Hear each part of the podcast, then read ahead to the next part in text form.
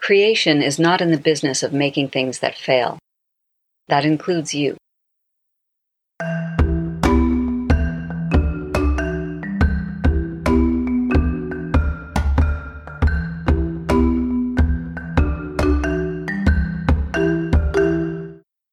Hello and welcome to Self Talk. I'm Rachel Astarte.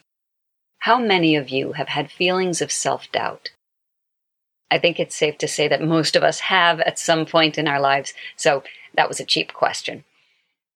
Some self doubt is good. It can put that motivating fire under us to make sure we're doing things the right way. Are we making the righteous choices? Are we living in alignment? It's a quality check. So that can be healthy. But when that doubt moves from being a temporary question that gets answered with a few adjustments to a state of being, now we're in trouble. So now self doubt has become part of our identity and begins to paralyze us.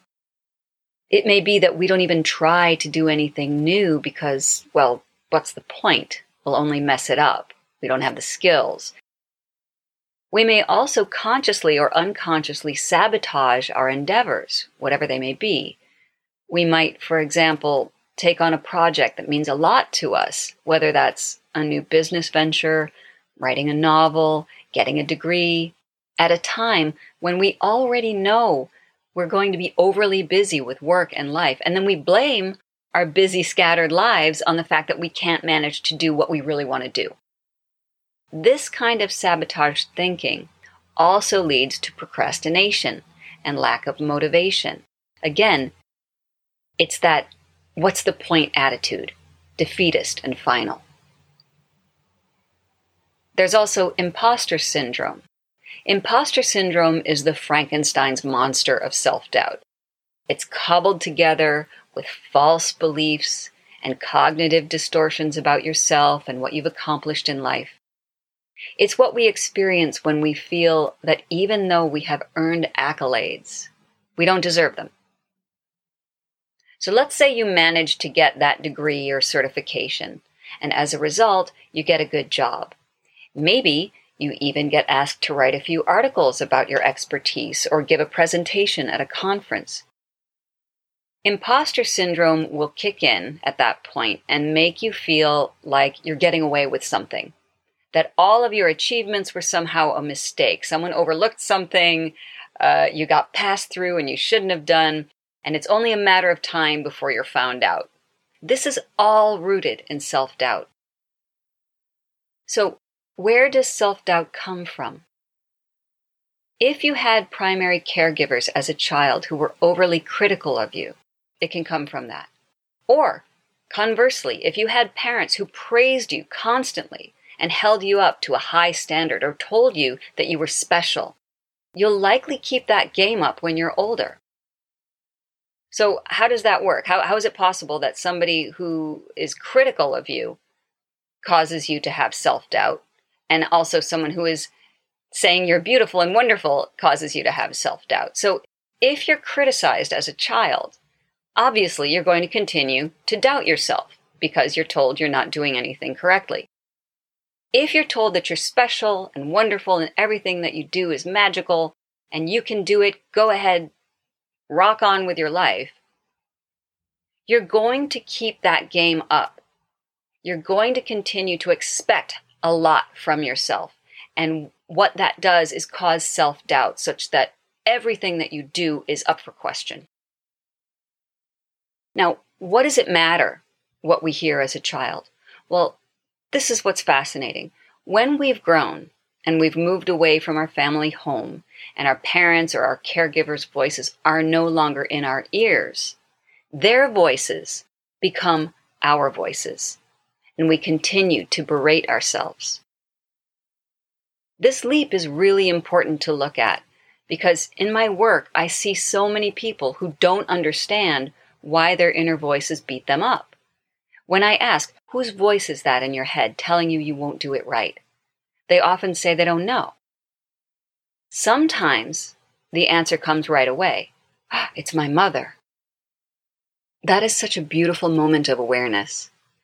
Most of the time, the negative self talk or doubting voices are not ours at all, yet we identify with them and own them as ours. This is a tragic mistake. It's not our voice at all. It's the voice of another wounded child who was in the position of being our parent at the time, playing out their own woundedness on us. So self doubt becomes a cycle of the highest self being motivated to take on a new task or do something important to you, and the wounded voice, with echoes of the misguided parent, putting the kibosh on any action whatsoever. What can you do about self doubt? Realize, first of all, that there's nothing wrong with you. As I mention in my book, Celebrating Solitude, and this is the quote you heard at the beginning of the podcast creation is not in the business of making things that fail. That includes you. You are simply not designed to be a lost cause. It's not personal. That's counterintuitive to the way nature works. So you can drop that belief.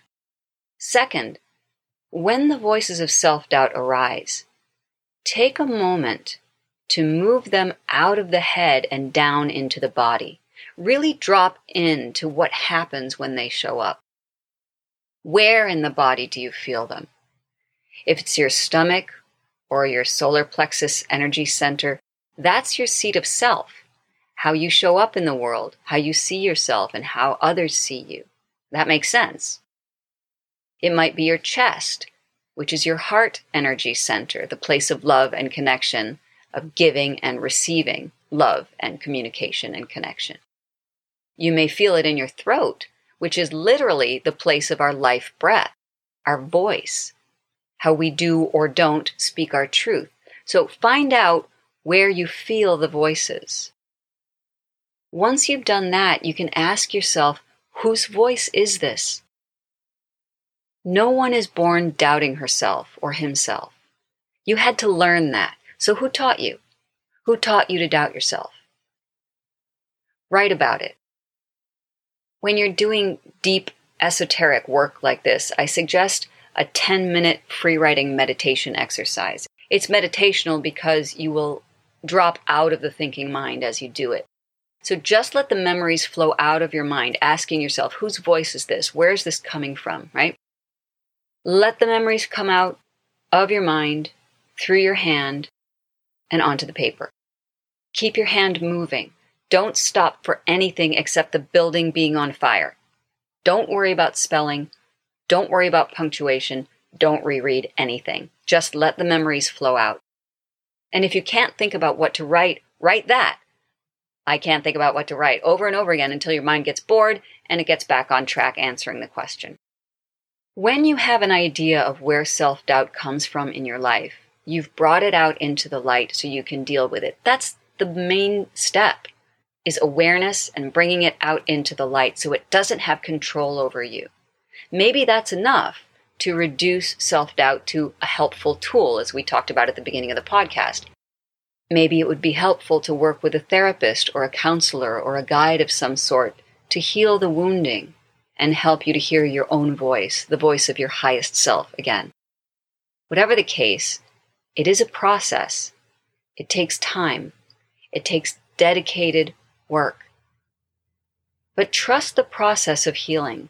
Trust in yourself as a divine spark of the universe because that's what you are. It's what we all are. It's science. It's non negotiable. There is nothing to doubt because there's nothing wrong with what you are and what you're doing.